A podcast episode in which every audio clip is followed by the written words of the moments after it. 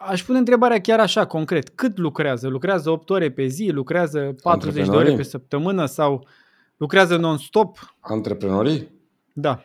În marea majoritate lucrează non-stop aici vreau să ajung. Reușesc ei să se rupă de, de business sau e business-ul se, se, se Majoritatea antreprenorilor și e și cazul meu uh, lucrează non-stop. Deci eu chiar am făcut o glumă pe chestia asta. Uh, antreprenorul lucrează și când doarme că visează la viitorul firmei.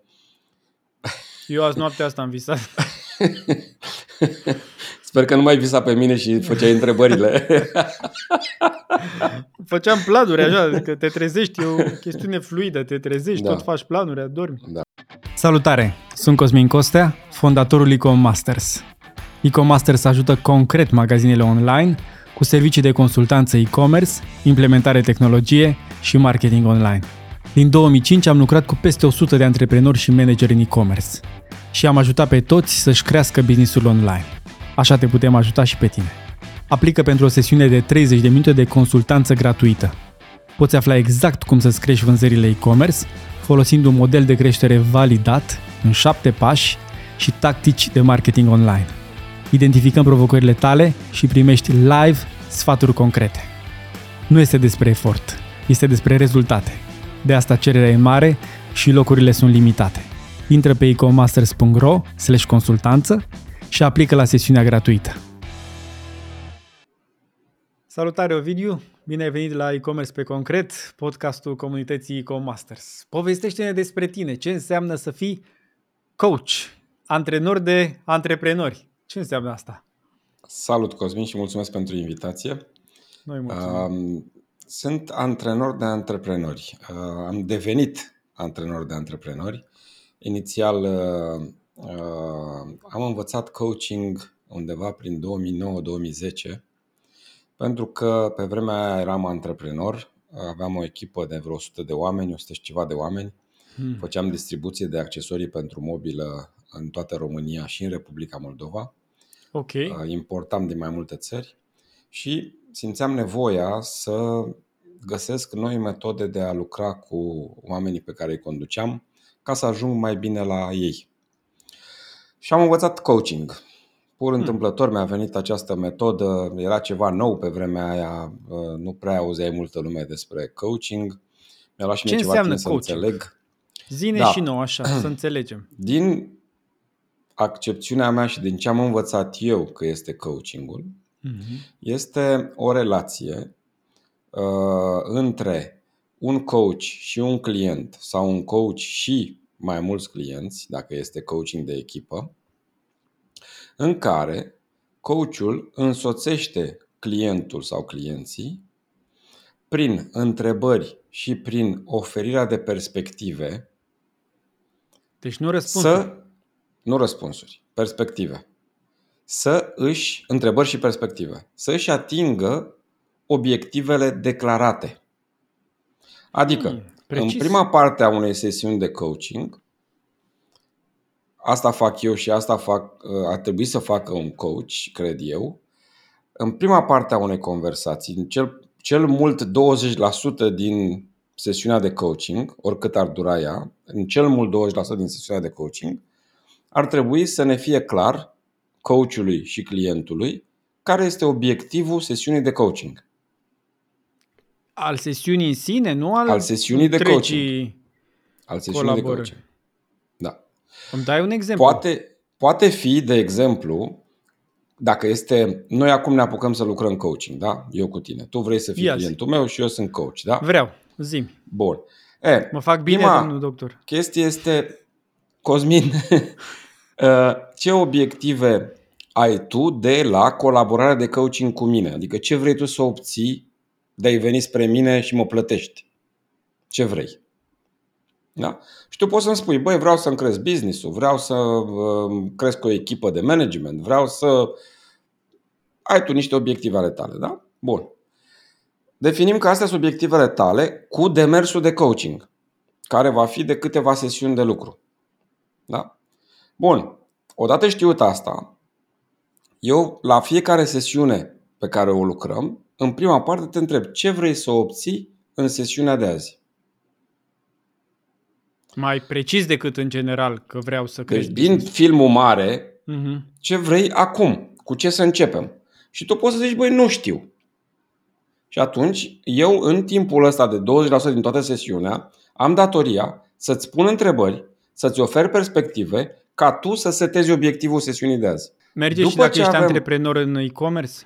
Cum? Merge și dacă ești antreprenor în e-commerce? Merge în orice. Merge în orice. Și dacă tu ți-ai setat, imediat ce ți-ai setat acest obiectiv al sesiunii, după aceea tu vorbești, îmi spui despre ce ai tu de spus și așa mai departe, tot ce te frământă și așa mai departe. Și eu sunt foarte atent, te ascult cu mare atenție la ceea ce faci tu, ce mhm. vorbești tu, ce faci, ce spui, gesturi, mimică și așa mai departe. Și îți pun niște întrebări.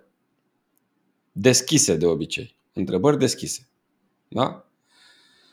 Tu răspunzi, eu te mai întreb, tu mai răspunzi, la un moment dat eu îți cer permisiunea și să-ți ofer o perspectivă și îți ofer o perspectivă. Îți amintesc că e perspectiva mea și te rog să nu vrei să mi-o contrazici, ci să vezi dacă din ea tu poți să extragi ceva care ți este util. Uh-huh. Și în felul ăsta construim conversația și spre final, tot coachul are datoria să te ajute să concluzionezi sesiunea de coaching, punând niște întrebări de concluzionare. Ce concluzii tragi din ce am lucrat noi astăzi până acum? Eu de obicei fac asta și pe la jumătate, și pe la trei sfert, și pe la final. Chiar dacă, mai nou, sesiunile de coaching cu mine durează 15 minute. Doar atât? Da. Păi și până ne bem cafeaua, până țac, pac, s-a dus. Nu, nu, cafeaua nu bem în afara timpului în care mă plătești. hai să hai să intrăm în concret, că e un lucru pe care ne, care ne interesează pe toți și pe ascultătorii noștri, antreprenori în e-commerce sau specialiști uh, și pe mine personal, bineînțeles. Cum, cum ne ajuți tu concret în a obține ceva? De exemplu, și dau un exemplu. Am văzut în mulți, că și eu lucrez tu cu aceiași antreprenori cu care lucrezi tu, cred. Deci e așa o, o potrivire. Numai că eu îi ajut pe partea de e-commerce, tu îi ajut pe partea de pe multe alte părți. Probabil că tu îi ajuți, eu îi însoțesc. Uh, ai e un pic diferit. Astăzi. E un pic diferit. De ce e un pic diferit? A ajuta pe cineva înseamnă că vii și dai niște chestii de la tine. O consultanță, o uh-huh. consiliere, îi spui niște lucruri. Să-l însoțești este să fii alături de acea persoană, să-l ajut să facă un dialog astfel încât să-și găsească singur soluțiile. Putem folosi metafora asta cu ghidul montan care doar e lângă tine, nu urcă pentru tine pe munte, tot Bingo. singur trebuie să urci? Exact. Exact. Sau antrenorul de la sala de sport. Nu poate să facă exercițiile în locul tău. Da, corect. Da? De asta, uh, în relația de coaching, coachul nu și-a teme de făcut. Nu e de așteptat ca uh, uh, coachul să vină cu niște rapoarte, să vină cu niște PowerPoint-uri de prezentări, de soluții, de nu știu ce. Nu. Coachul nu face așa ceva. Deci e strict doar întrebări și perspective. Hai să-l ducem în concret. Am citit la tine pe site că ajuți oamenii să rămână, să stea, să devină focusați pe un singur subiect, mai degrabă decât să se împrăștie pe multe, multe topicuri. Asta cred că cu toții avem problema, că și eu încep discuțiile cu echipa și ne ducem în toate, în toate părțile și mi-e foarte greu să, să, mă, să revin, să mă, să mă organizez. Și trebuie să împărtășesc tuturor că am participat la o discuție, eu pe e-commerce-ul meu, cu cineva care trecuse printr-o experiență cu tine și dintr-o dată toată echipa lui a zis, ok, deci mai avem un sfert de oră, deci începem să... Deci care e concluzia asta? Și mi vine, venea să-i zic, dar stai un pic, liniștește-te. Atâta precizie, că nu stai la farmacie, mai vorbim și noi ca oameni. Dar oamenii erau complet hotărâți. Cum? Care e tehnica să-i faci să stea așa chitiți pe un subiect? Până da. îl termină și după aia trecem la următorul. Ai folosit un cuvânt cheie care pentru mine este un trigger foarte important în relațiile de coaching și anume discuții. Uh, eu nu mă duc la discuții cu clienții și clienții care lucrează cu mine nu participă la discuții. Uh, din perspectiva mea, discuțiile, așa cum spune și cuvântul, ne ajută să ne disparăm în diverse direcții. Uh-huh. Avem discuții. Mai vin eu cu o idee, mai vii tu cu o idee, avem discuții. Asta e ok. Să avem discuții pentru a face un brainstorming e foarte bine. Uh-huh. Dar nu cred că este bine să avem discuții ca să atingem un obiectiv.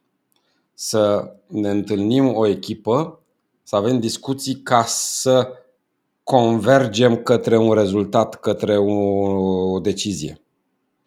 Ca să convergem către o decizie sau un rezultat, sau mai multe rezultate, avem nevoie de o conversație. Ah, discuție versus conversație. Ce văd, care văd eu diferența între discuție și conversație? Discuția este ceva în care venim cu foarte multe idei, putem să o luăm și o bere lângă noi și o cafeluță, cum ai spus tu, uh-huh. și să plecăm din discuție fără niciun rezultat. Conversația este acel mod de a lucra prin dialog, prin participare la conversație, ca să ajungem undeva către o concluzie comună sau către două, trei concluzii comune, care pot fi atingerea obiectivului nostru pentru care am făcut întâlnirea. Hai să-ți dau o perspectivă. Încercăm. Încercăm și invers. Discuție cu un client despre ceva foarte practic, lărgimea sortimentului pe care îl vindem în magazinul online. Vindem trei categorii de produse și întrebarea era să vindem 5 sau din alea trei să vindem și mai multe produse, ca să intrăm mai în adâncime, să vindem toate produsele disponibile în România într-o categorie. Deci asta a fost subiectul discuției și obiectivul era să închidem cu o decizie, adică rămânem, mai adăugăm două categorii sau mai adăugăm produse în categoria respectivă. Nu e nevoie înainte de a concluziona să faci, nu știu cum ai zis tu, deschiderea asta. Adică întâi să vezi toate perspectivele și după aia să te întorci și să închizi într-o concluzie. Că dacă mie, nu, mi se pare așa îngrăditor dacă nu deschid întâi perspectivele ca apoi să le închid. Uh-huh. Înțeleg foarte bine ce spui și este foarte valabil. Uh, așa cum spuneam, dacă ne dorim să luăm mai multe perspective în calcul, avem nevoie de această deschidere de care vorbești tu.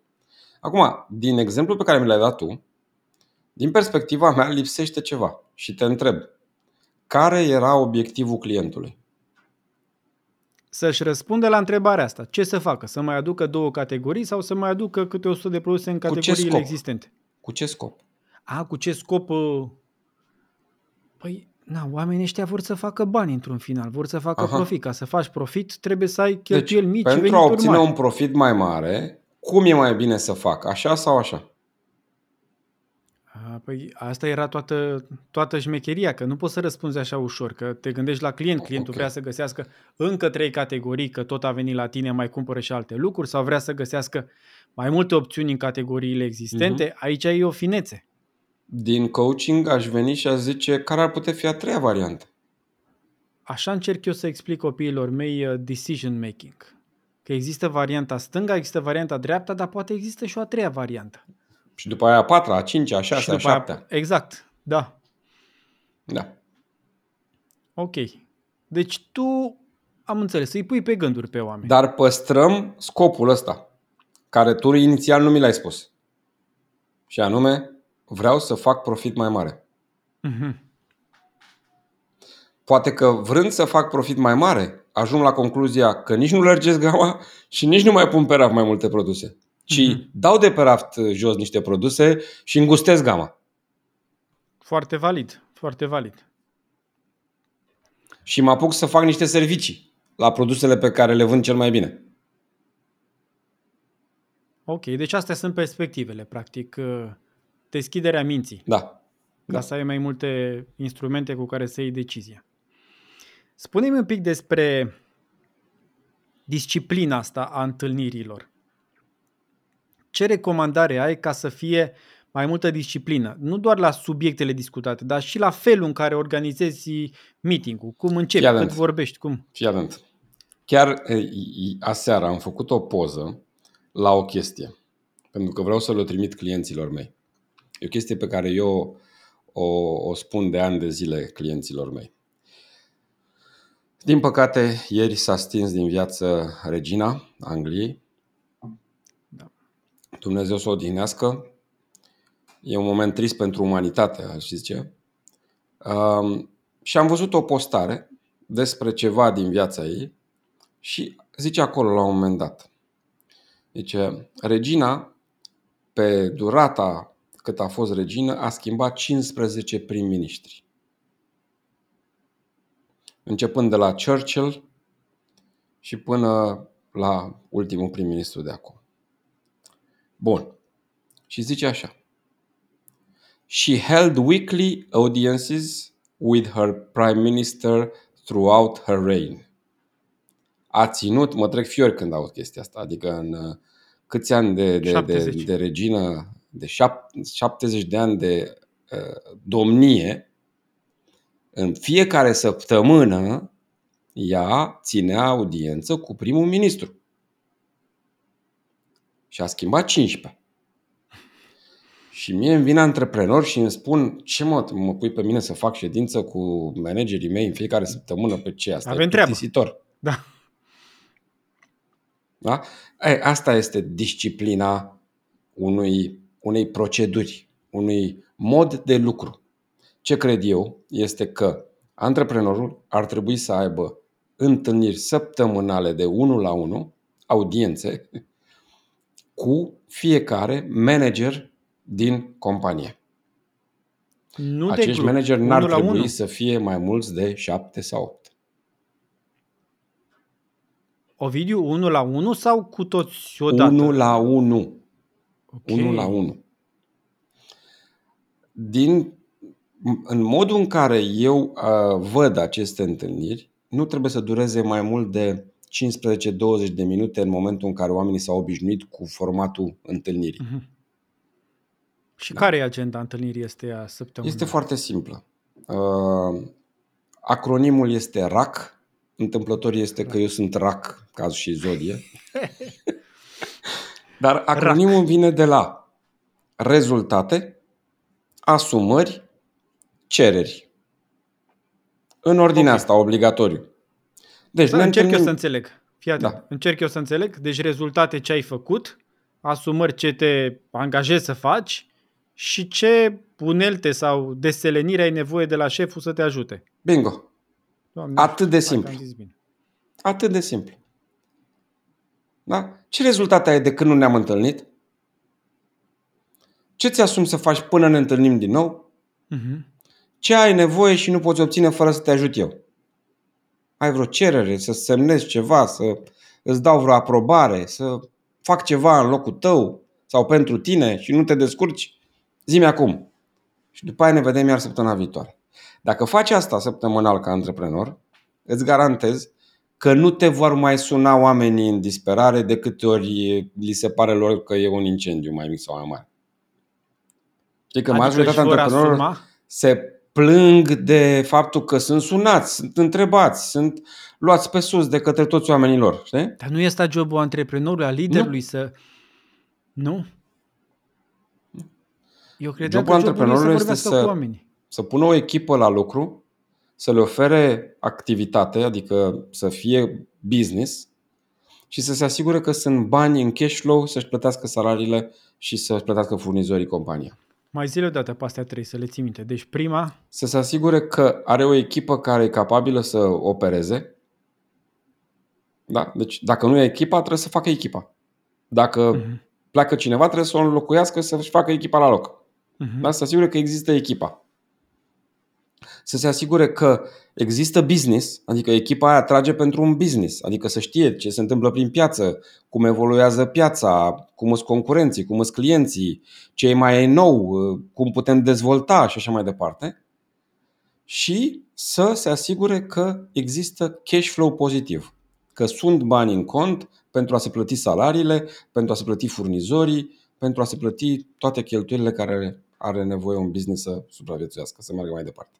Pentru că foarte multe afaceri profitabile pe hârtie se închid din cauza că nu au cash flow pozitiv. Adică nu au bani să-și plătească facturile la timp.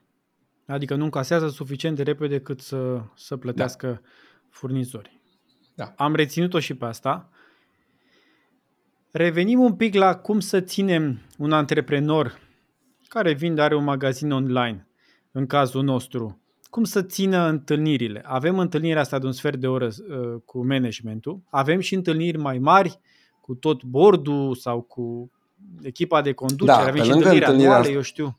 Pe lângă aceste întâlniri 1 la 1 cu fiecare membru al uh, echipei de management, eu cred că este utilă o, întâlni, o ședință de management. Tot săptămânal. Știu că oamenilor nu le place titlul ăsta, ședință. Spune întâlnire, spune meeting englezesc, spune ce vrei tu, dar e vorba de o ședință. Da? Că e standing, că e sitting, cum vrei tu. Am văzut uh, o glumă la un moment dat, dacă vrei să dureze puțin ședințele, pune pe oameni să stea în uh, plank. Doamne! în ședință. și o să vezi cât de mult se scurtează ședința. Da. Deci ședințele astea nu sunt un lucru rău, zici. Păi eu cred că fără ședințe nu se poate forma o echipă. Echipele și trebuie atunci... să se întâlnească pe...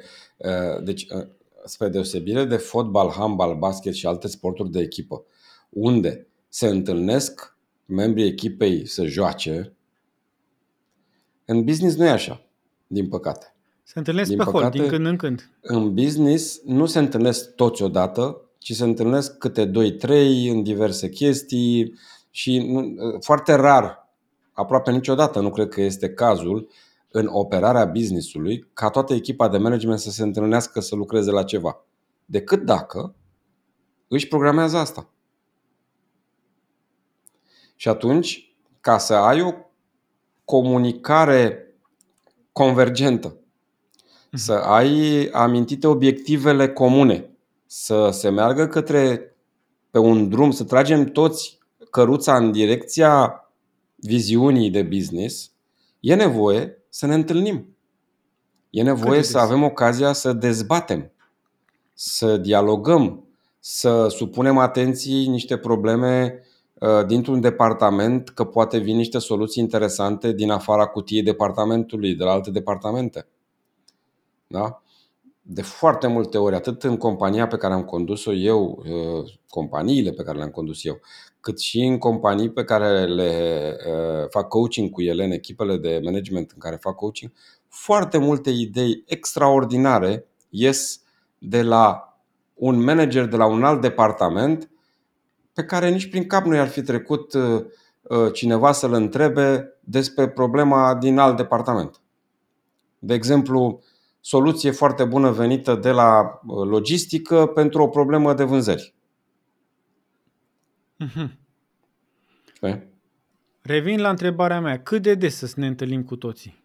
Părerea mea este că săptămânal. Nu frecvența e uh, cheia, ci durata. Okay. Faza care, Cât? dacă ne întâlnim doar o dată pe lună, s-ar putea să fie nevoie de o ședință de 3-4 ore într-o ședință de 3-4 ore se pierde timpul.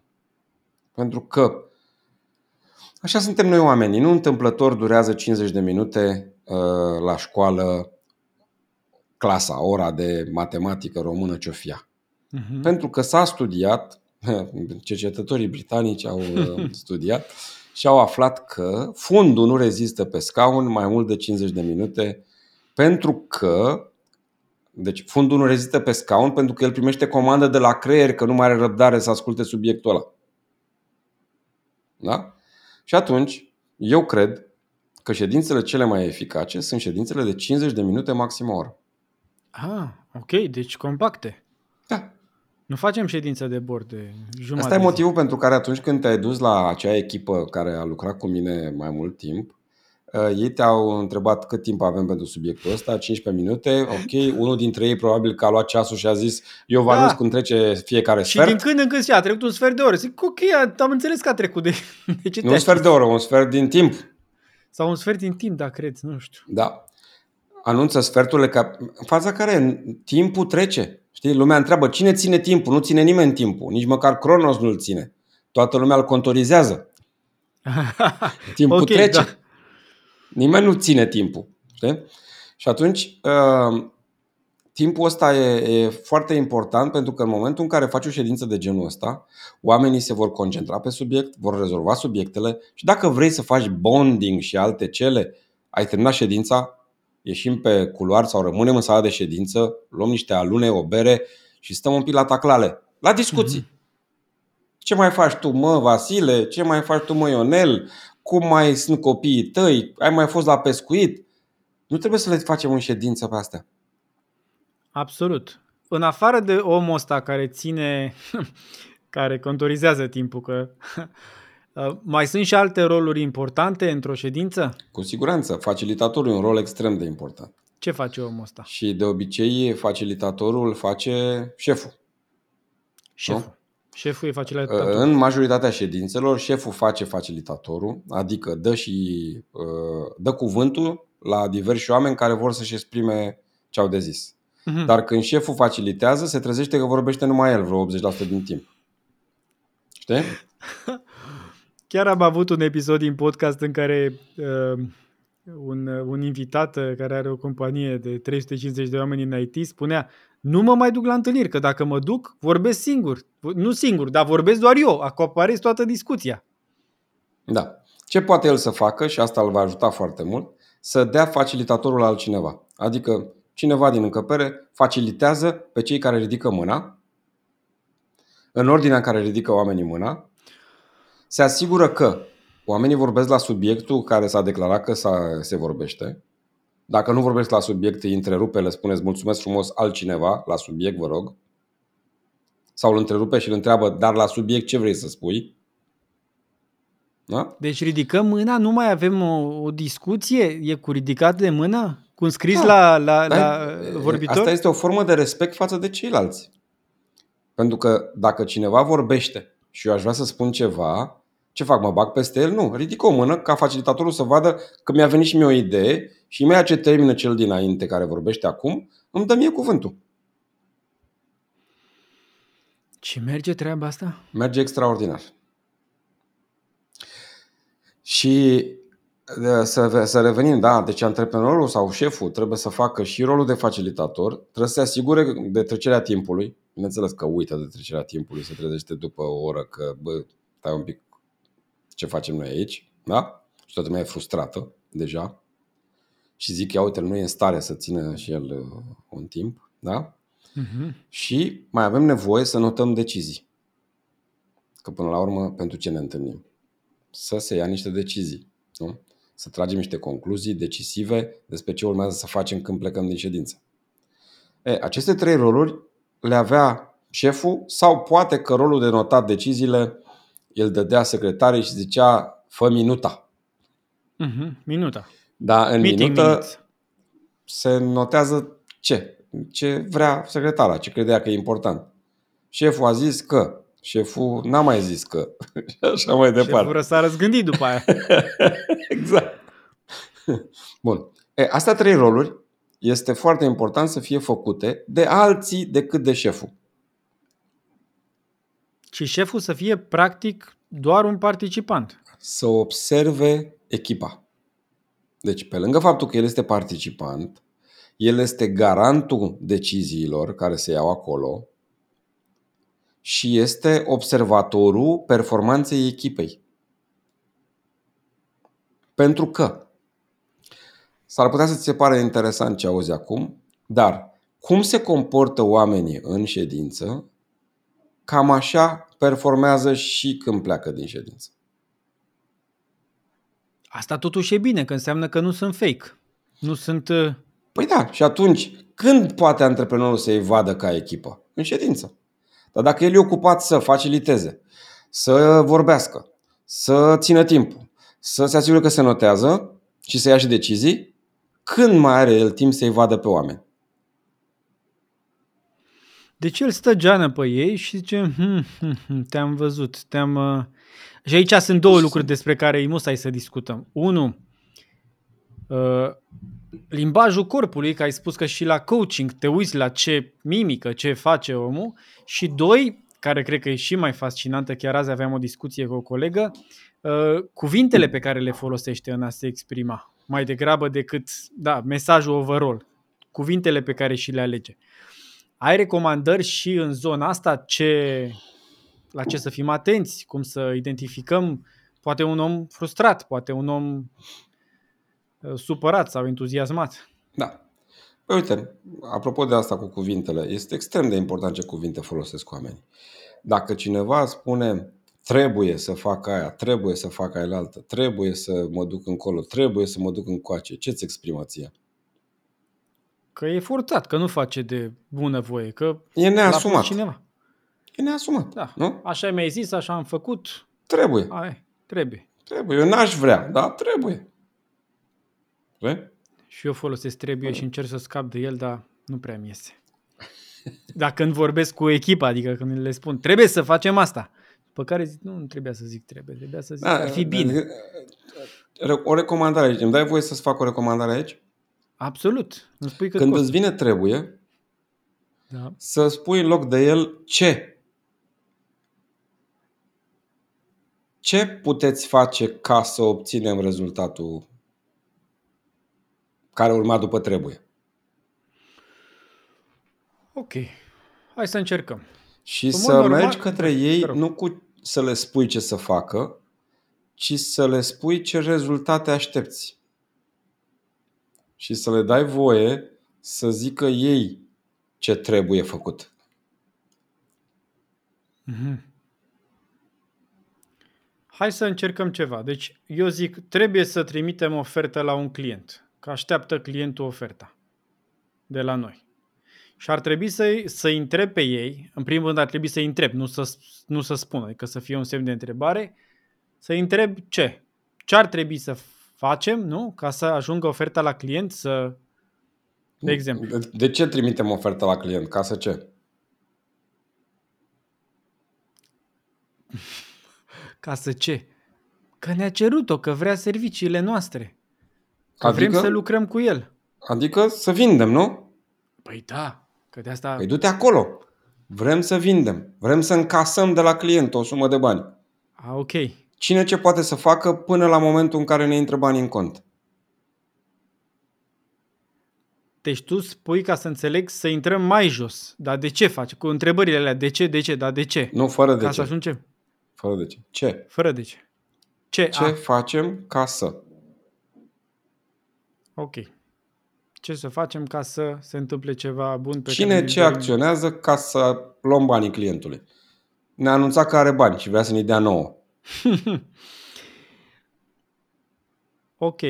Ce alte cuvinte importante mai sunt? Că e clar, trebuie să-l, trebuie să-l evităm pe trebuie. Cum ne prinde asta? Ce alte semne ar mai fi? Păi uite asta, cheie? de multe ori te, te interpelează colegii tăi, șeful, trebuie să avem o discuție. Și tu ce să zici? Chiar trebuie? Nu, întrebarea este ce vrei să obții de la mine? Cred că e o perioadă de, de acomodare cu asta. Că, cu siguranță. da, mie că se uită la mine și o să zică e nebunit, n că trebuie să și continuu. Păi da, clar, ne vom întâlni și vom vorbi. Dar ce vrei de la... Adică vii ca să pleci cu ce? Ok. Și asta tu zici să o implementăm efectiv, nu direct. A venit da. la tine, ai pus întrebarea. Ce îți dorești să obții de la această discuție? Da. Adică când vii la mine, să știi ce vrei. Ce vrei? Să te plângi că ai probleme? Păi de-aia te-am angajat, că știu că sunt probleme. Dacă nu erau probleme, n-aveam nevoie de tine. Dacă era ușor, făcea toată lumea. Da. Deci ieri sau la, nu, alaltă ieri am dat un exemplu la un grup de antrenamente. Eu fac niște antrenamente în condiții de afaceri. Să ne spui despre antrenamente. da. Aștept. Și ieri, la un moment dat, exact asta a revenit. Că, dar cum să le zic? Cum, cum? Că oamenii zic că e greu să vinzi, e greu să... Și am zis, băi, da, clar, angajezi pe cineva în firmă să împingă curentul prin fir? Curentul electric? Ok. Nu. Nu, că merge singur. Exact. Angajezi pe cineva în firmă să împingă apa pe țeavă în jos? Nu, că vine singură la vale. Angajezi pe cineva să împingă apa pe țeavă în sus. Mm-hmm. Corect? Nu? Înțeleg, uh, cred că am mai auzit ceva similar cu un speech către o echipă de vânzări care tot spunea că e greu să faci vânzări și cineva le-a zis, dacă nu era greu, puneam un, uh, un tonomat de asta, un vending machine eu, și băgai Eu, eu ți-am mai zis-o pe asta. Tu mi-ai zis-o. mai zis-o pe asta, da. Exact, ăsta e exemplul pe care îl foloseam eu cu vânzătorii mei de feronerie pentru mobilă, înțeleg? Veneau și ah, ziceau, băi, da, da, da. e greu, frate, e greu să vindem produsele astea, cele mai scumpe de pe piață, e greu. Și am zis, bă, dacă era ușor, puneam un automat ăsta autonomat ca la Coca-Cola, să bage omul în fisa să cadă balamaua. Dar nu se poate, nu, nu cumpără nimeni așa balamale, de aia v-am angajat pe voi. Băieți deștepți, frumoși, să vă duceți să faceți treabă. Ca așa. Spune-ne despre antrenamentele tale de grup și apoi o să te rog să-mi spui despre delegare. Cum e cu delegarea? Cum e să nu mai facă șeful tot? Da. Antrenamentele uh, pe care le fac eu sunt. Uh, este un, de fapt, am creat un program uh-huh. în care uh, se înrolează uh, 10-12 antreprenori și manageri. La manager, condiția este ca antreprenorul pentru care lucrează managerul să fi fost deja la programul ăsta în trecut. Adică okay. manageri vin din echipele antreprenorilor care au fost deja. Uh-huh. Și a apărut exact invers, ca nevoie, în sensul că antreprenorii care au participat la antrenamentele cu mine au zis, auzi, dar pot să-mi trimit și eu un manager să mai am pe cineva cu mine în Să mai vorbească aceeași parte, limbă. Să vorbim aceeași limbă. Și am zis, da, sigur, se poate. Deci, antreprenori și manageri uh, participă la un program de 9 luni de zile, 9 luni cât ne ia să creăm un om nou, uh-huh. da? atâta trebuie, 9 da. luni, așa, și ne întâlnim o dată pe lună, timp de 9 luni, într-un antrenament care durează 4 ore. Ok. Antrenamentul care durează 4 ore se face online pe Zoom uh-huh. și în acel antrenament lucrăm efectiv ca o echipă de management. În cele 9 luni trecem exact prin etapele de formare a unei echipe de management. Știi că sunt patru etape clare, care nu sunt neapărat în ordinea asta, nu le de formare a unei echipe. Este forming, norming, storming și performing. Da? Forming, adică ne formăm, ne strângem. Ne suntem strângem, cât okay. suntem. Da? Ăștia suntem noi. Și începem să vorbim, să ne formăm. Norming, începem să introducem niște reguli.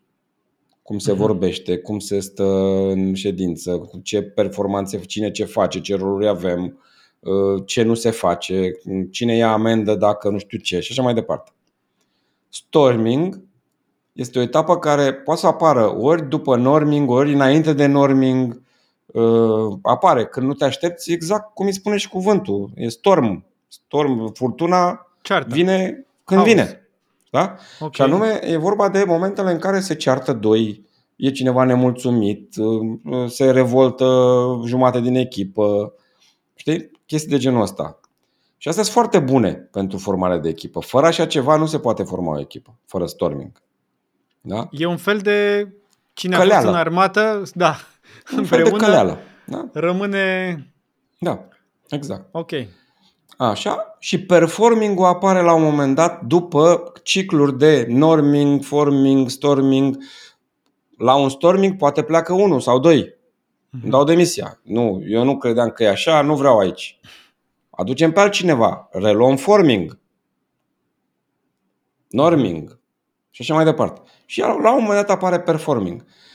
Antreprenorii se așteaptă să apară performing din a doua zi de lucru. Nu poți așa ceva. Adică Asta angajezi omul. Cât durează? Hai, performing. Bun, păi știu, dar tu trebuie să plătești salarii până una alta. Adică trebuie să și livrăm ceva, că râdem glumind, da. dar... Exact, da. Bun, deci ne întâlnim, lucrăm timp de 9 luni, cum spuneam, și lucrăm subiecte reale din businessurile participanților. Da? Fiecare participant vine cu câte, cel puțin un subiect real, pe care, probleme reale pe care le au. Dă-mi Diverse. Un exemplu. Dă-mi un exemplu de probleme de la multe. ultimul antrenament. Ultimul, de la ultimul. Nu știu cum să fac să-i motivez pe oameni să vândă mai mult. Um, am uh, probleme cu faptul că nu știu cum să evaluez performanța echipei de marketing.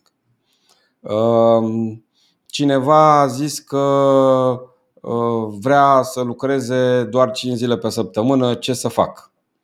Și așa mai departe. Tot felul de. Șapte. Tot felul de, de subiecte care.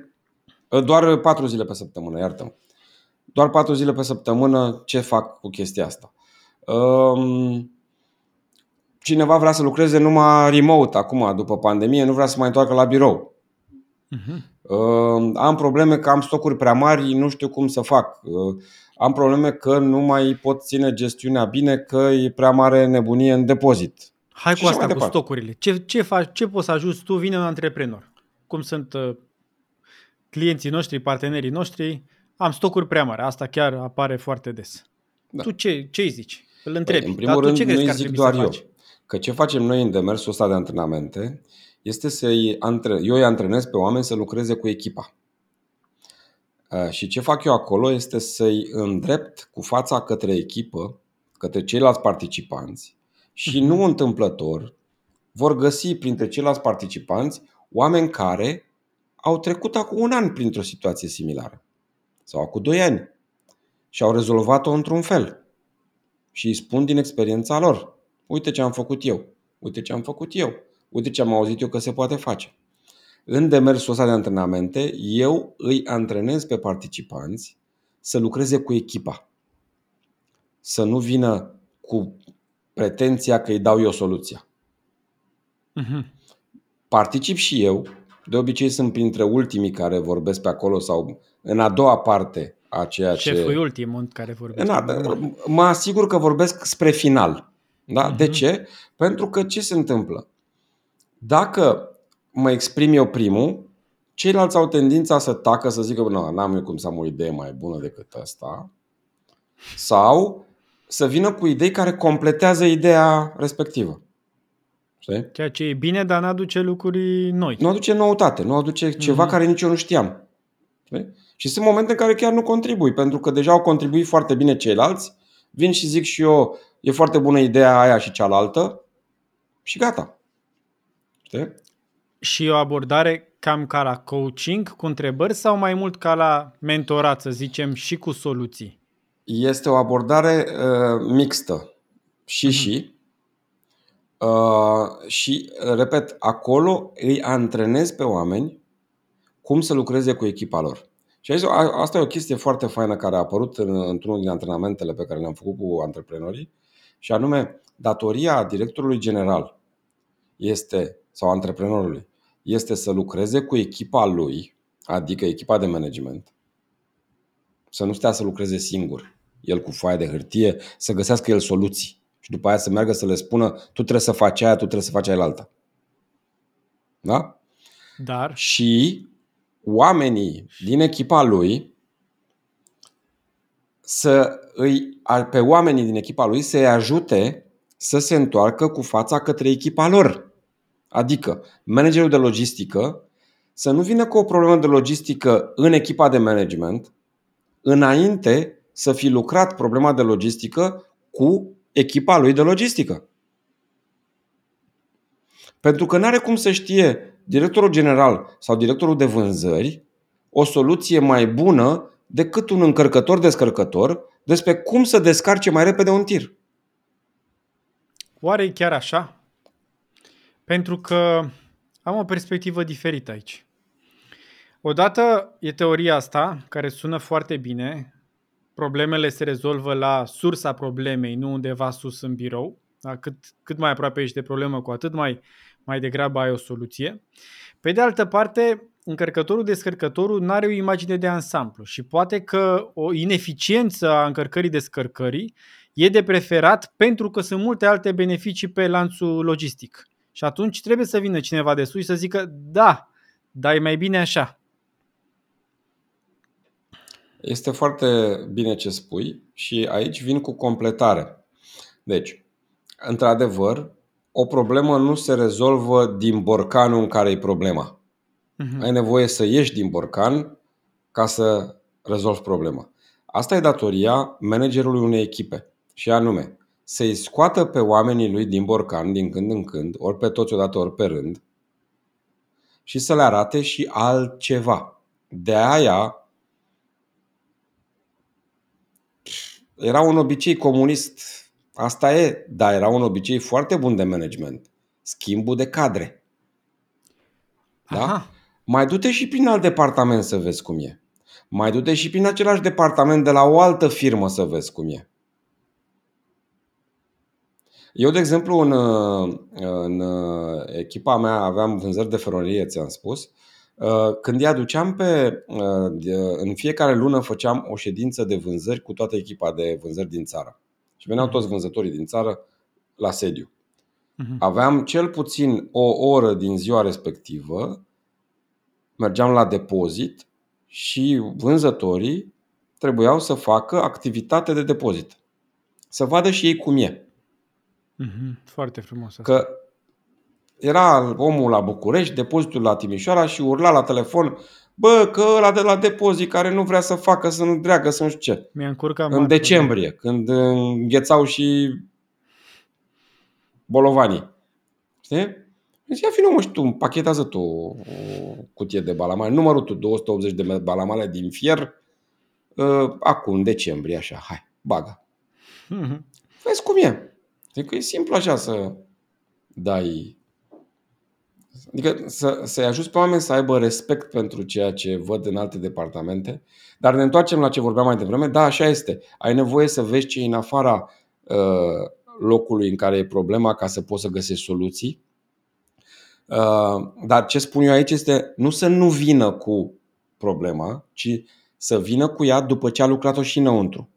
Uh-huh. Și că datoria unui manager este să fie cu fața către echipa lui, nu cu spatele către echipa lui.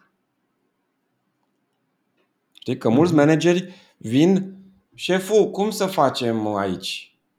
Bă, dar ăia 50 de oameni ai tăi, știe cineva despre problema asta? Păi nu, că eu am venit la noastră, că sunteți cel mai deștept din firmă. Aveți cea mai multă școală. Ați fost la facultate. Dacă eu sunt un antreprenor și am pornit și eu un business, cum pornesc uh, toți antreprenorii, întâi singur, după aia cu prieteni și cu rude și încet, încet am dezvoltat un business. Când e momentul în care ar trebui să mă gândesc să cer un pic de ajutor? Asta dacă nu sunt perfect și n-am nevoie de ajutor. Da. Știi că uh, e, e chiar un grafic care Uh, se face apropo de asta. Știi că e sinusoida aia a dezvoltării. Știi? Uh-huh. Nu știu, firma, tu. firma crește, crește, crește și la un moment dat atinge un plafon și merge un pic drept sau cade un pic și după aia iar crește, crește, crește, iar cade și tot așa, știi? Uh-huh. Deci e formă de sinusoidă. Nu, niciodată o firmă nu crește așa. Dacă vezi un grafic așa, dă zoom in și o să vezi că e așa. Știi?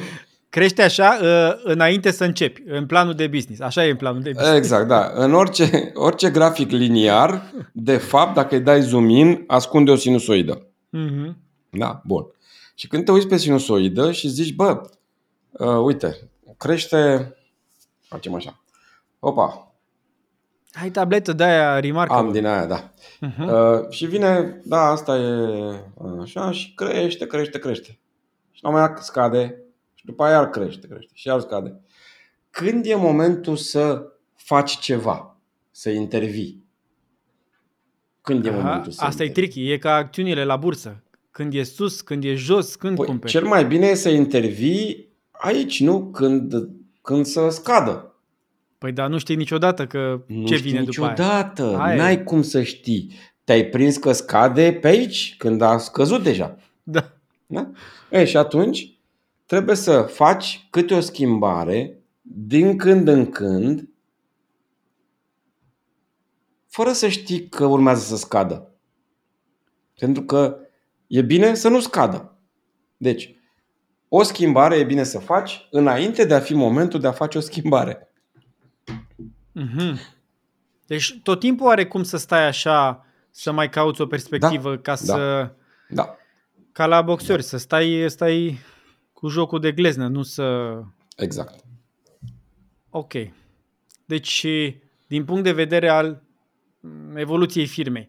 Dar avem și niște repere mai, mai concrete, de exemplu, uite, când treci de 10 angajați sau când treci de un milion de euro cifră de afaceri. Măi, e bine să apelezi la un ajutor. Eu am apelat uh, foarte mult la ajutor din afară și chiar înainte de a porni business-ul și imediat ce l-am pornit. Și nu neapărat numai din afară, adică te poți ajuta foarte mult de furnizori, uh, de experiența unor furnizori sau unor clienți, uh, să-ți iei foarte multe informații de peste tot de pe unde poți să-ți iei informație. Um, în ce privește, dacă mă întreb când e bine să apelezi la un coach, ori când e bine să apelezi la un coach, atunci când îți dai seama, uite, ieri am lucrat cu un tânăr, foarte fain, omul, foarte, foarte fain, uh, foarte activ, foarte hotărât, are deja câteva business-uri care îi merg binișor uh, și îmi zicea, ce măi, am apelat la tine pentru că mi-am dat seama că stând așa singur eu cu pixul în mână, nu reușesc să-mi dau seama de chestii la fel de bine cum aș uh, vedea într-un dialog cu cineva. Am nevoie de dialog. Și eu sunt da. la fel, eu am nevoie de dialog, am nevoie să conversez. Uite, n-ar fi ieșit aceste informații din acest podcast dacă nu am fi făcut noi acest dialog. Știi? Și ție ți-au venit întrebările pe măsură ce eu am răspuns și mie mi-au venit răspunsurile pe măsură ce tu m-ai întrebat uh-huh. și așa mai departe, știi? Uh, ne încurajăm, adică efervescența asta dintre două minți se creează prin felul în care conversăm. Și că ai zis mai devreme cu cuvintele, e important foarte mult ce cuvinte folosim. Că dacă, uite, de exemplu, eu acum încep să mă plâng de ceva, bă, e viața, e grea, guvernul ăsta dă legi nașpa, ai văzut și tu ce lege a dat, uh, acum toți stau să se gândească cum să facă să își organizeze treburile, să nu plătească taxe așa de mari. Și tu ce, ce-ți vine să zici? Da, mă, e greu, e greu. Viața e greu. Hai să zic eu. Hai să vezi la mine cum e. Că și Google câte schimbări a făcut prin uh, uh, algoritmii ăia, nu mai înțelegi nimic. Asta și, și Facebook și ăia și toți. Și vin eu și zic, oh, da, oamenii, oamenii, bă, după hmm. pandemie, oamenii nu mai înțeleg. Știi? Și ce facem? Avem ne discuții. alimentăm negativ unul pe altul. Bingo. De ce? Pentru că folosim cuvinte care trigăruiesc eu pe tine, tu pe mine și în loc să construim ceva util, să le dăm oamenilor niște chestii care să-i ajute, ce facem? Facem un dialog de la de televiziune de 2 lei, știi? În care ne plângem aici unul la altul, mai îți dă și o lacrimă în colțul ochiului, știi? și uite așa, știi? Da. Cum e cu delegarea? Că am zis că te întreb de asta. Cum e când... De greu, fapt, frate, cu, greu. Cu, cu, da, greu. cu delegarea e greu și știm cu toții că era să zic trebuie, că e bine să o facem, numai că întrebarea mea e mai specifică.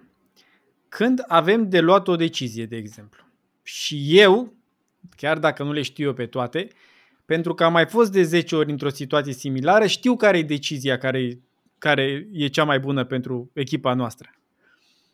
Dar când e bine să nu o spun și să tac din gură și să-i las pe colegii mei să sperăm că ajung la aceeași concluzie.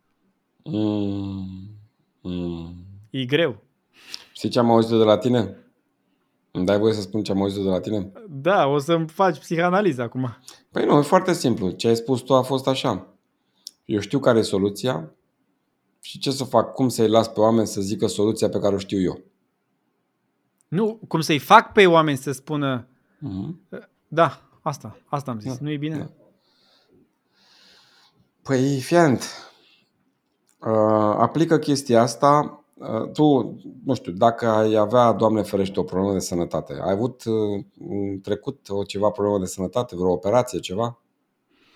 Nimic deosebit, dar nu. înțeleg no. unde vrei să... Stomatolog, ai fost la stomatolog. Ți-ai da. operat vreun dinte, nu? Bun, da. Ok.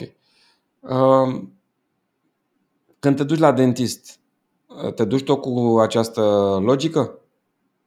Eu știu ce, are, ce trebuie să-mi facă dentistul, dar mă duc că na, să vedem ce zice și el. Sper să zică ce m-am gândit și eu să zică.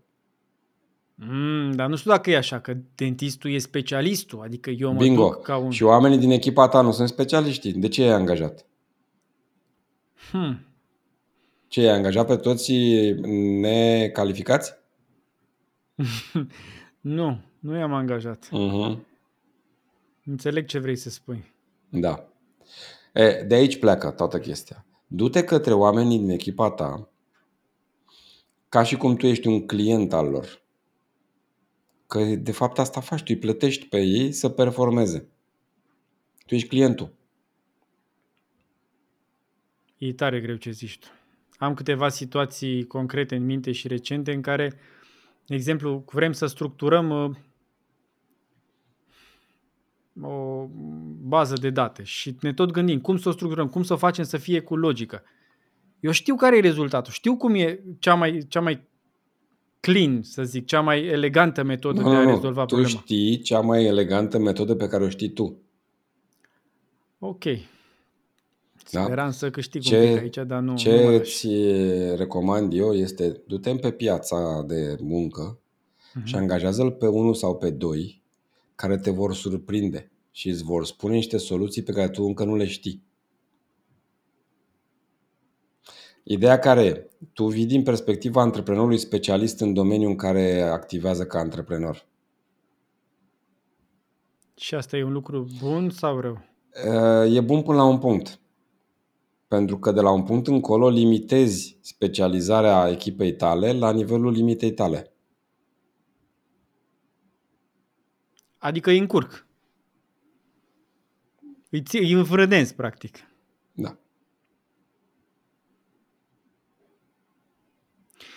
Și atunci, delegarea se întâmplă atunci când antreprenorul sau managerul vine cu perspectiva oamenii pe care am angajat eu trebuie să fie, trebuie, aici e trebuie, trebuie să fie mai buni decât mine pe specialitățile lor.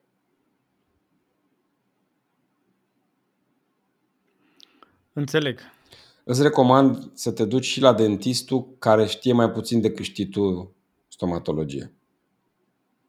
Dacă oamenii din echipa ta știu mai puțin decât știi tu.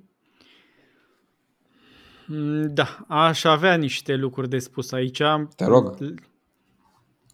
Păi uite, să zicem că vrei să ții o mașină și tu intri pe net, ca orice om, studiezi o investiție importantă în bugetul familiei, te informezi într-un proces normal, ai mai o listă mai mare, restrângi la o listă mai mică și când te duci în showroom, uneori se întâmplă ca tu să știi mai multe despre mașina aia decât omul specialist de acolo. Și nu e frustrant. Asta e problema acelei companii. Am aș duce să-l întreb pe manager de ce îl ține pe băiatul ăla în showroom. E nepotul cui? Da, tu ai o abordare mai, mai dură.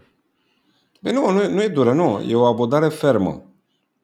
Uh, în sensul că eu, și chiar asta fac. Eu când mă duc să cumpăr o mașină, uh-huh. nu mă duc să mă interesez pe internet, ci mă duc într-un showroom.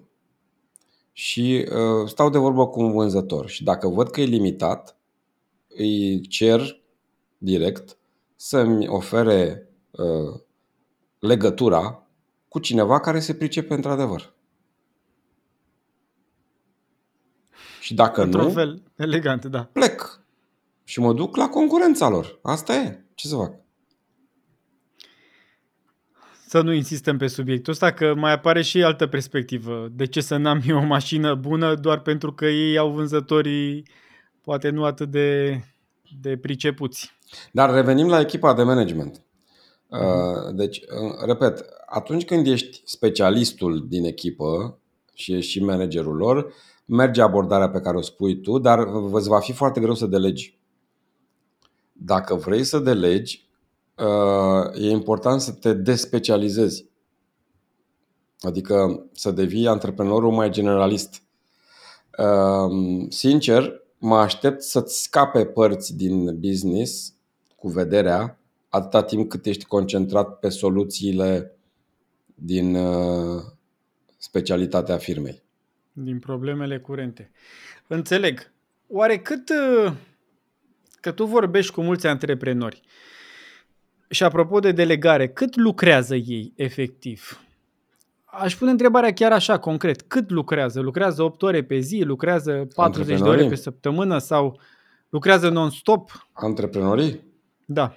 În marea majoritate lucrează non-stop aici vreau să ajung. Uh, reușesc ei să se rupă de, de business sau e business-ul se, se, se Majoritatea antreprenorilor și e și cazul meu uh, lucrează non-stop. Deci eu chiar am făcut o glumă pe chestia asta. Uh, antreprenorul lucrează și când doarme că visează la viitorul firmei. Eu azi noaptea asta am visat. Sper că nu mai visa pe mine și făceai întrebările.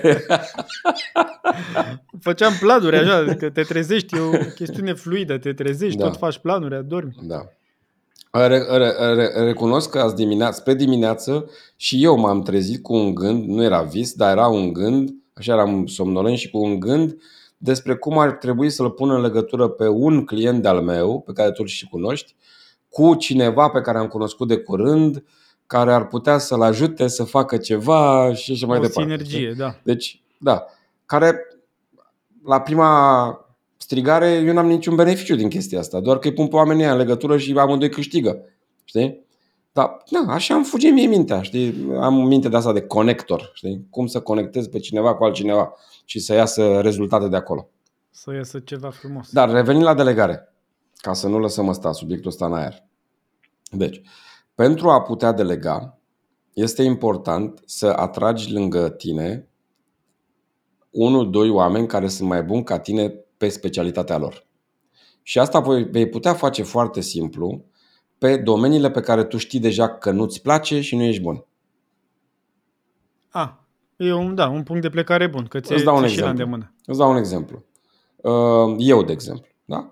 Mie nu plăcea deloc partea de logistică, depozitare, inventariere, evidența gestiunii, chestii de genul ăsta. Da? Și atunci, primul lucru care am făcut, am căutat un om bun, specialist pe treaba asta. Și am delegat tot. Deci, i-am delegat, știi cum? Uite, așa i-am delegat. Cu mare drag. Da? Dar după aia vine următorul aspect. Delegarea nu elimină controlul, verificarea. Delegi deci, munca, păstrezi controlul pe rezultat. Exact. Controlul pe rezultat trebuie să fie. Că mulți zic, păi dar stai bă, dacă îi deleg omului înseamnă că am încredere în el. Da, păi normal că ai încredere dacă îi dai un depozit de 2 milioane de euro pe mână. Dar verifici să vezi dacă n-a greșit cu ceva. Verifici să vezi cum evoluează, poate l ajuți cu ceva ca să aibă depozitarea aia mai acurată. Da? E ca expresia din, nu știu de unde, din marile companii de audit. În Dumnezeu credem, pe restul îi audităm. Corect. Exact. Da. da. Deci, încep cu aceste uh, arii din business în care știi că nu te pricepi și știi că nu-ți place. Delegând acolo, vezi că se poate. Începe să-ți placă, parcă ai câștigat o oră pe zi. Și după aia vii și pe domeniile în care tu ești bun și te străduiești să-l cauți pe unul mai bun ca tine. Aici e challenge-ul. Când ai reușit să faci asta, reușești să delegi. Cât timp nu găsești pe unul mai bun ca tine pe bucata pe care tu ești bun, nu o să delegi bucata aia. Dar ceva trebuie să rămână la tine, că leadership La tine trebuie viziunea. să rămână conducerea businessului, adică conducerea echipei. Oamenii să joace împreună, nu să joace unul pe altul. da. La tine trebuie să rămână viziunea de viitor a businessului, încotro ne ducem, respectarea valorilor, și uh, existența profitului. Și cheltuiala lui, bineînțeles. Digitalizarea a ajutat și în businessul tău de coaching. Hai să povestim un pic. Tu ești român, dar stai în Spania. Cum, cum te-a impactat digitalizarea? Mă gândesc că bine. Uh, Eu cred că folosesc încă destul de puțin din ce aș putea folosi și chiar uh, îmi propun să, urm, să mă uit în direcția asta mai mult. Am avut niște tentative la un moment dat, am și făcut o aplicație pe care să o folosesc cu clienții mei, dar nu a avut succes, n-a fost, uh, Cred că nu a fost nici momentul pentru ea și a fost prea devreme, ceva de genul ăsta. Uh, dar da, pe, pe mine mă ajută foarte mult. Uite ce facem noi acum. Tu ești unde ești, eu sunt uh, unde sunt, da, diferența dintre noi este 4000 de kilometri hmm. și uite, suntem în aceeași încăpere virtuală și facem acest interviu. Uh, clar că inclusiv perioada pandemică m-a ajutat foarte mult să mut activitatea în online, să reușesc să lucrez de oriunde sunt și asta e un lucru foarte bun pentru că mă ajută să fiu acolo unde îmi place să trăiesc și să lucrez cu oamenii pe care îi pot ajuta. De când cu uh, mutarea în online, nu mai am doar clienți din București și din jurul Bucureștiului sau din Cluj, Timișoara, pe unde mă mai duceam eu din când în când. Uh-huh. Gândește-te că eu, înainte de pandemie, în 2019, zburam în fiecare lună la Madrid, din București, pentru a face câte o ședință de patru ore acolo o dată pe lună. Că aveam un grup Ave... de antrenamente Aveai la Madrid. Uh, clienți... Aveam un grup de antrenamente, aveam un grup uh-huh. de 10 mhm. antreprenori români din Madrid. Români, ok. Români din Madrid, da. Și lucram cu ei. Și zburam, aveam 8 ore dus, era 4 ore zborul, 2 ore stăteam în aeroport la plecare, vreo oră făceam pe drum de la aeroport uh-huh. până la așa. Făceam 8 ore, ca să mă întâlnesc 4 ore cu ei și să mai fac 8 ore înapoi. Trebuia și cu cazare și cu toate nebunia. Adică erau două zile pierdute pentru 4 ore de lucru. Acum mă pregătesc, mă pun în 10 minute la laptop, deschid, am intrat în sala de întâlniri, 4 ore întâlnirea, închid, gata, am terminat treaba. Ce 16 lipsește? ore de tranzit. Care e diferența? Dus. Ce se pierde totuși la digital? Mai, unii ar zice că se pierde taciul personal. Știi? Uh, Pot da să înțeleg asta, dar uite, uite cum discutăm noi. Mi se pare că discutăm ca și când am bea, am bea amândoi o Cosmin, cafea. Acum. Uh, nu știu dacă tu realizezi, dar noi nu ne-am întâlnit personal până acum. Da, nu ne-am întâlnit niciodată. Niciodată. Noi am putea fi două holograme și nu știm asta. nu ne-am atins, nu ne-am îmbrățișat, nu ne-am strâns mâna uh-huh. încă. Și cu toate astea ne-am împiedicat să colaborăm, ne-am împiedicat să aducem valoare clienților noștri și să facem bani împreună? Nu ne-am împiedicat. Ai dreptate, ai dreptate. spune câteva lucruri despre tine, personal. Uh, care e programul tău zilnic? Ce faci tu într-o zi obișnuită? Cum da. îți desfășori activitatea? Păi, în primul rând, eu sunt un om. sunt un om, 120 de kilograme în viu, cum s-ar zice. da, am 48 de ani și 3 luni. Am văzut, am fost la stomatolog astăzi și eram era într-un colț scria Ovidiu Toader, 48 de ani, 3 luni. Aveau oamenii evidența. Așa. Uh, și desfășur activitate de business de când aveam 15 ani, 16 ani, imediat după Revoluție. Am făcut renumita bișniță, ca așa Ce era vindeai? atunci. Casete? Da, vindeam uh, uh, în... Eu am locuit în turnul Severin și vindeam uh, macrameuri de la mileuri uh, peste Sârbești. graniță, peste, la sârbi vindeam la sârbi. mileuri. La sârbi le vindeam mileuri. Aveai o mămăiță și... care le făcea și Așa, exact. Și uh, de acolo aduceam blugi, ciocolată, după aia am casetofoane din alea mono cu beculețe, dacă mai ții minte. Eu am 44, n-am prins chiar toate. Da, casetofoane, mono, stereo, gești de piele, tot ce era, na, din alea. Și după aia, după ce am mutat în Timișoara la facultate, am început business de la vârsta de 22 de ani. Când aveam 20 3 de ani. La 23 de ani am început business. Uh, ăsta cu feronerie de care vorbeam. După aia am mai făcut mai multe afaceri. În 2009 am întâlnit coachingul. Tot în 2009 mi-am vândut businessul principal către multinațională. Am lucrat 5 ani la multinațională să le arăt că e viu ce le-am dat.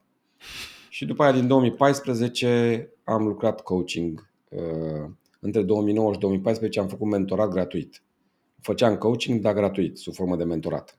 Uh-huh. Mult, către angajații? Nu, către oameni, către antreprenori din alte părți. Către companii din alte părți.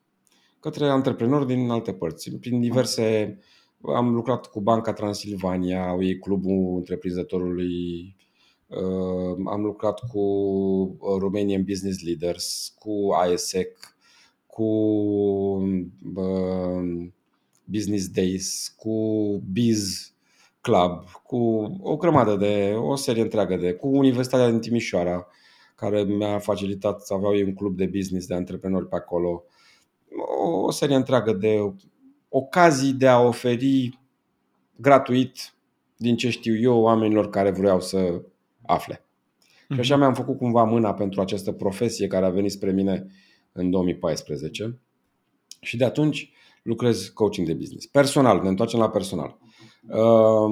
Am, uh, sunt tatăl a patru copii, patru din copii. care uh, cel mai mare are 21 de ani 20 de ani, face 21 în curând. Uh, următorul are 18 ani luna viitoare, face 18 ani, doi băieți, o fată care are 14 ani și încă un băiețel uh, de 5 ani, care locuiește aici cu mine în Marbea. Uh, sunt divorțat de mama celor trei copii, am divorțat acum mulți ani și sunt împreună cu mama celui mic da, ce să mai zic. Într-o zi, într-o zi obișnuită, ce faci? Într-o zi obișnuită... Mă interesează programul tău, adică da. faci sport dimineață, încep direct duc business copil, sau nu, citești? Duc copilul, duc copilul, fac un pic de stretching, așa câteva minuțele de stretching, că după o vreme, știi cum e, când te dai jos din pat și nu te doare nimic, ai grijă că ai murit. Știi? da. Deci când mă dau jos din pat, fac un pic de stretching dându-mă jos din pat.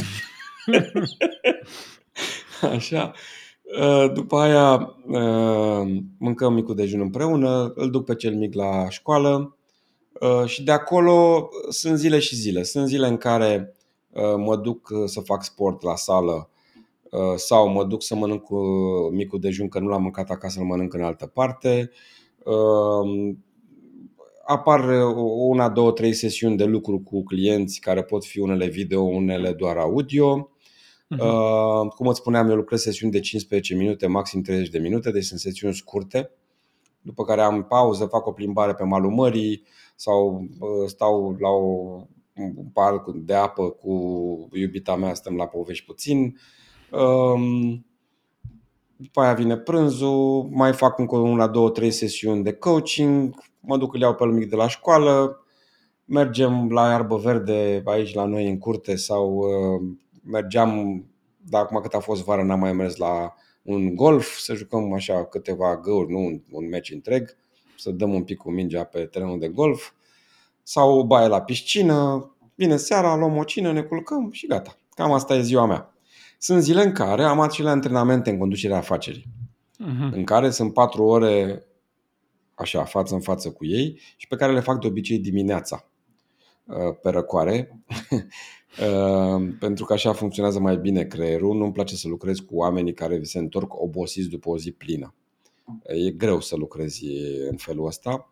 Eu am ales toate antrenamentele în conducerea afacerii, am făcut până acum 15 grupuri, a câte 9 întâlniri, două grupuri au făcut mai multe întâlniri, deci vreo 200 și ceva, aproape 300 de astfel de antrenamente uh-huh. le-am făcut dimineața între 7 jumate și 12 ora României.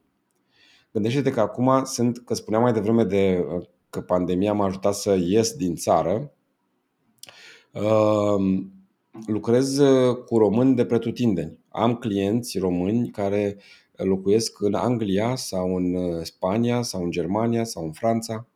E, cei din Anglia încep la 5.30 uh-huh. antrenamentele în conducerea afacerii cu mine. Dar la ora 10 deja sunt, uh, au terminat cu au școala, terminat. ca să zic așa, și uh, merg la treabă.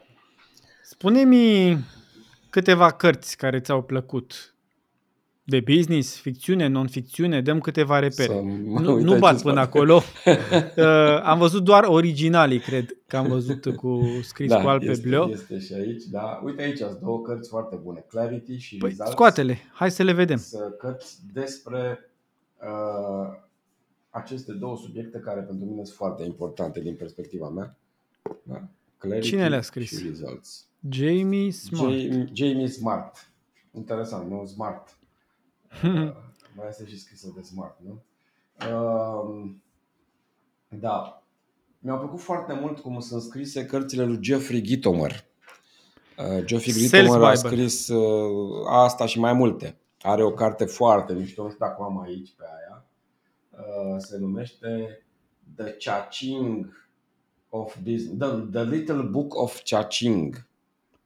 Cha-Ching, Cha-Ching este dar... zgomotul pe care îl face casa de marcat când se deschide A, să pui banii în ea. Ok, ok. L-am da, ascultat da. pe Ghito Mări, am ascultat Sales Bible uh, o dată și jumate. A doua oară n-am mai rezistat, că sincer mi s-a părut prea american pentru Asta este meu. The Little Book of Connections. Uh, are okay. uh, o, formă, o formă de a scrie care este foarte potrivită antreprenorilor din perspectiva mea.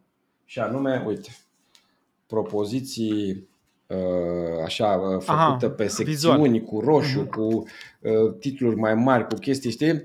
Uh, structurat, uh-huh. 6,5 reguli ca să nu știu ce, știi? Uh-huh. Îți dă niște fragmentări care merge bine pe mintea, da. pe mintea... Spune prima carte de sus e cumva... Asta este cea mai tare carte de management pe care am citit-o. Păi zine cum se are cheamă? Are un titlu ciudat, finalizarea. finalizarea. Da. În sensul american, always be closing, tot în, timpul să... În, în, e despre management, nu, nu despre vânzări. Okay. În, în engleză se numește execution. Uh-huh. Nu puteau să o traducă execuția, că ar fi ieșit altceva la noi. Și-au, și-au pus finalizare. Este, este despre cum să faci să finalizezi ce îți propui să facă echipa ta. Adică să ok, cine a scris-o? Către... Ca să punem și noi resursa uh, în... Da, a scris-o Ram Sharan și Larry Bossidy. Ok. Iar prima carte de sus este Thinking Fast and Slow, cumva? Cea în stânga, sus în stânga. Aici? Da. Nu. Așa mi s-a părut că seamănă coperta. Este uh, Când pielea ta e în joc, al lui Nassim Taleb. Da. Nassim Uite, Taleb, asta e o okay. carte foarte tare, Școala zeilor. Școala Stefano zeilor. Dana, e mai puțin de business, e altceva, e un pic spirituală, ca să zic așa. Cum îl cheamă pe autor? Uh, Stefano Eliodana, D apostrof A N A. Ok. Da. Și de ascultat asculți da, podcasturi, ascult podcasturi ultimul podcast pe care l-am, nu ultimul, că nu e ultimul, acum ascult două în paralel, unul despre parenting și unul despre respirație. Breathe se numește respirație. Uh, podcastul pe care îl scriu acum. Da, este fantastic uh, ce zice omul despre respirație. Ca și idee ce am aflat până acum, așa la început, este că este ex- extrem de importantă respirația pe nas. Că oamenii care respiră pe gură au foarte multe probleme de sănătate și că dacă respiră pe nas, se dezvoltă sănătos și bine oamenii. Ok. Nasul filtrează foarte mult. Și al doilea podcast? Um, A, de, de parenting. Celălalt e de parenting, da, despre cum să crești copii. Uh, în sfârșit, uh, ce vreau să zic despre o, un audiobook foarte fain pe care l-am ascultat este cartea lui Will Smith, Will. Este Will citită Smith, chiar actorul. de el. Mm, da. Mi-ar plăcea să o, să o citesc. Will. Sau chiar să o Cartea Will, da. scrisă de Will Smith. Foarte mișto. E ca un fel de teatru radiofonic, știi? Pentru că el uh, impersonează persoanele când are dialoguri, intră în rolul. Vorbește ah, ca okay. maică sau vorbește ca taică sau vorbește ca uh, actorul okay. nu știu care. Știi? Intră și un fel în, de biografie, nu? Da, da. Da, foarte mișto. Foarte mișto. E un fel Cumperi... de autobiografie, da. Tu cumperi online? Uh, că da. podcastul nostru e despre e-commerce. Foarte mult cumpăr online. Sunt, Zim și mie la, o la experiență Amazon, la proastă și una sunt, bună. La Amazon sunt de la client uh, de la Gold, care, VIP. Nu, nu, de la care are transportul gratuit, că comandă Prime. des. Mhm. Prime, mm-hmm. așa. Da. Uh, deci, când eram în România, cumpăram destul de mult de la IMAG. Pandemia ne-a mutat în online destul de mult. Uh-huh. Am clienți care vând online. Uh, Ai clienți care vând online? Da, sigur că da. Adică care, care vând, uh, da, da, da, da, în special da. online, că așa toată lumea sigur, vinde sigur, câte sigur, ceva. Sigur, am, am. Uh, deci, ce spuneam este, m-ai întrebat tu de o experiență bună și una mai puțin Una întâi bună, proastă, zic pe aia proastă, prima, ca să terminăm. Experiență proastă. Când am plătit și n-a venit nimic, nici produs, nici factură, nici n-am mai știut pe cine se la ce, La ce magazin? Oh, mai știam nu la, la ceva, o chestie, era o, un device uh, făcut pentru well-being, nu știu ce, uh, dar a fost o neînțelegere acolo. Uh, ei au trimis din Hong Kong cu poșta română, nu mi-a ajuns mie să duc la aia de să mă duc să-l iau de la poștă cu da, buletinul și, și cu subsemnatul și cu... Ah. La fel, experiențe mai puțin plăcute, alea care implică vama. Știi, când comandam de pe un site american și trebuia să mă duc acolo la oficiu 50 și nu știu cât de lângă Casa Poporului, care ăla e singurul oficiu poștal care face A, da, vamă. da, îl știu, îl știu, da. Cea da. de mine și erau cozi pe acolo și... Na, în sfârșit. Deci, dar experiență plăcută, băi, experiență foarte plăcută și uimitoare pentru mine a fost Amazon în Londra. Am locuit în, în Londra de câteva ori și mi-am făcut Prime în Londra. Uh-huh. Știi? Și uh, am dat comanda astăzi și a doua zi am uh, uh, văzut pe aplicație pe unde este pachetul meu pe harta Londrei. Vedeam cum se deplasează pachetul și vine a, către casă la mine. Da. Ok. Da. Deci asignaseră mașina curierului pe așa și mi-au dat mesaj. Vezi că e pe drum. Și vedeam și cum se deplasează la. Vedeam cum vine, știi? Dar acum, spunându despre asta, mi-am adus aminte că cea mai rapidă livrare am avut-o de la Almighty EMAG România. Ok. Mi-am comandat un mouse de ăsta de la Apple, fine. L-am comandat, cum ar veni, azi la ora 12 și mi l-au livrat la ora 18. În aceeași zi? Da. Livrare acasă sau în locker? Acasă. Bun. Bine, locuiam aproape de Mol Băneasa și era așa o râncătură de băți, știi? Ok. Uh, adică eram în traseu cumva, în multe trasee, știi? Dar a fost uimitor, adică mi-a dat acolo să-mi aleg, știi cum îți dau ei mai nou, de vreo 2 ani îți dau să-ți alegi când vrei livrarea și am zis că o vreau astăzi la ora și ai plătit între suplimentar pentru și 20, asta? am dat, nu mai știu, un leu, 2 lei cât o fi dat acolo. Ah, ok. Știi? Dar asta a fost uh, wow. Da. Încheiem cu povestea asta. Wow, mulțumim pentru tot ce ne-ai împărtășit. Mulțumesc pentru tot ce ne-ai împărtășit. Mă simt că am, am participat și eu la o sesiune de coaching și succes să, să dezvolți antreprenoriatul din România, să-l ajut să-și realizeze obiective. Cosmin, eu îți mulțumesc foarte mult pentru această uh, posibilitate și uh, vreau să mai spun ceva, o chestie foarte importantă. Uh, a ieșit bine aici pentru că tu ai pus întrebări foarte bune întotdeauna într-un dialog, întrebările generează calitatea dialogului. Mulțumesc frumos. O să accept cu onoare această, acest compliment. Mulțumesc, Ovidiu. Spor Mulțumesc. în toate. Ceau. Ceau. Spor. Faptul că ai avut răbdare să asculti acest episod îmi spune că ești cu adevărat interesat de e-commerce și marketing online. Asta înseamnă că ai putea beneficia de suportul echipei Ecom Masters ca să-ți crești vânzările și să-ți scazi costurile magazinului tău online. Este singura echipă cu o experiență de peste 15 ani în business e-commerce.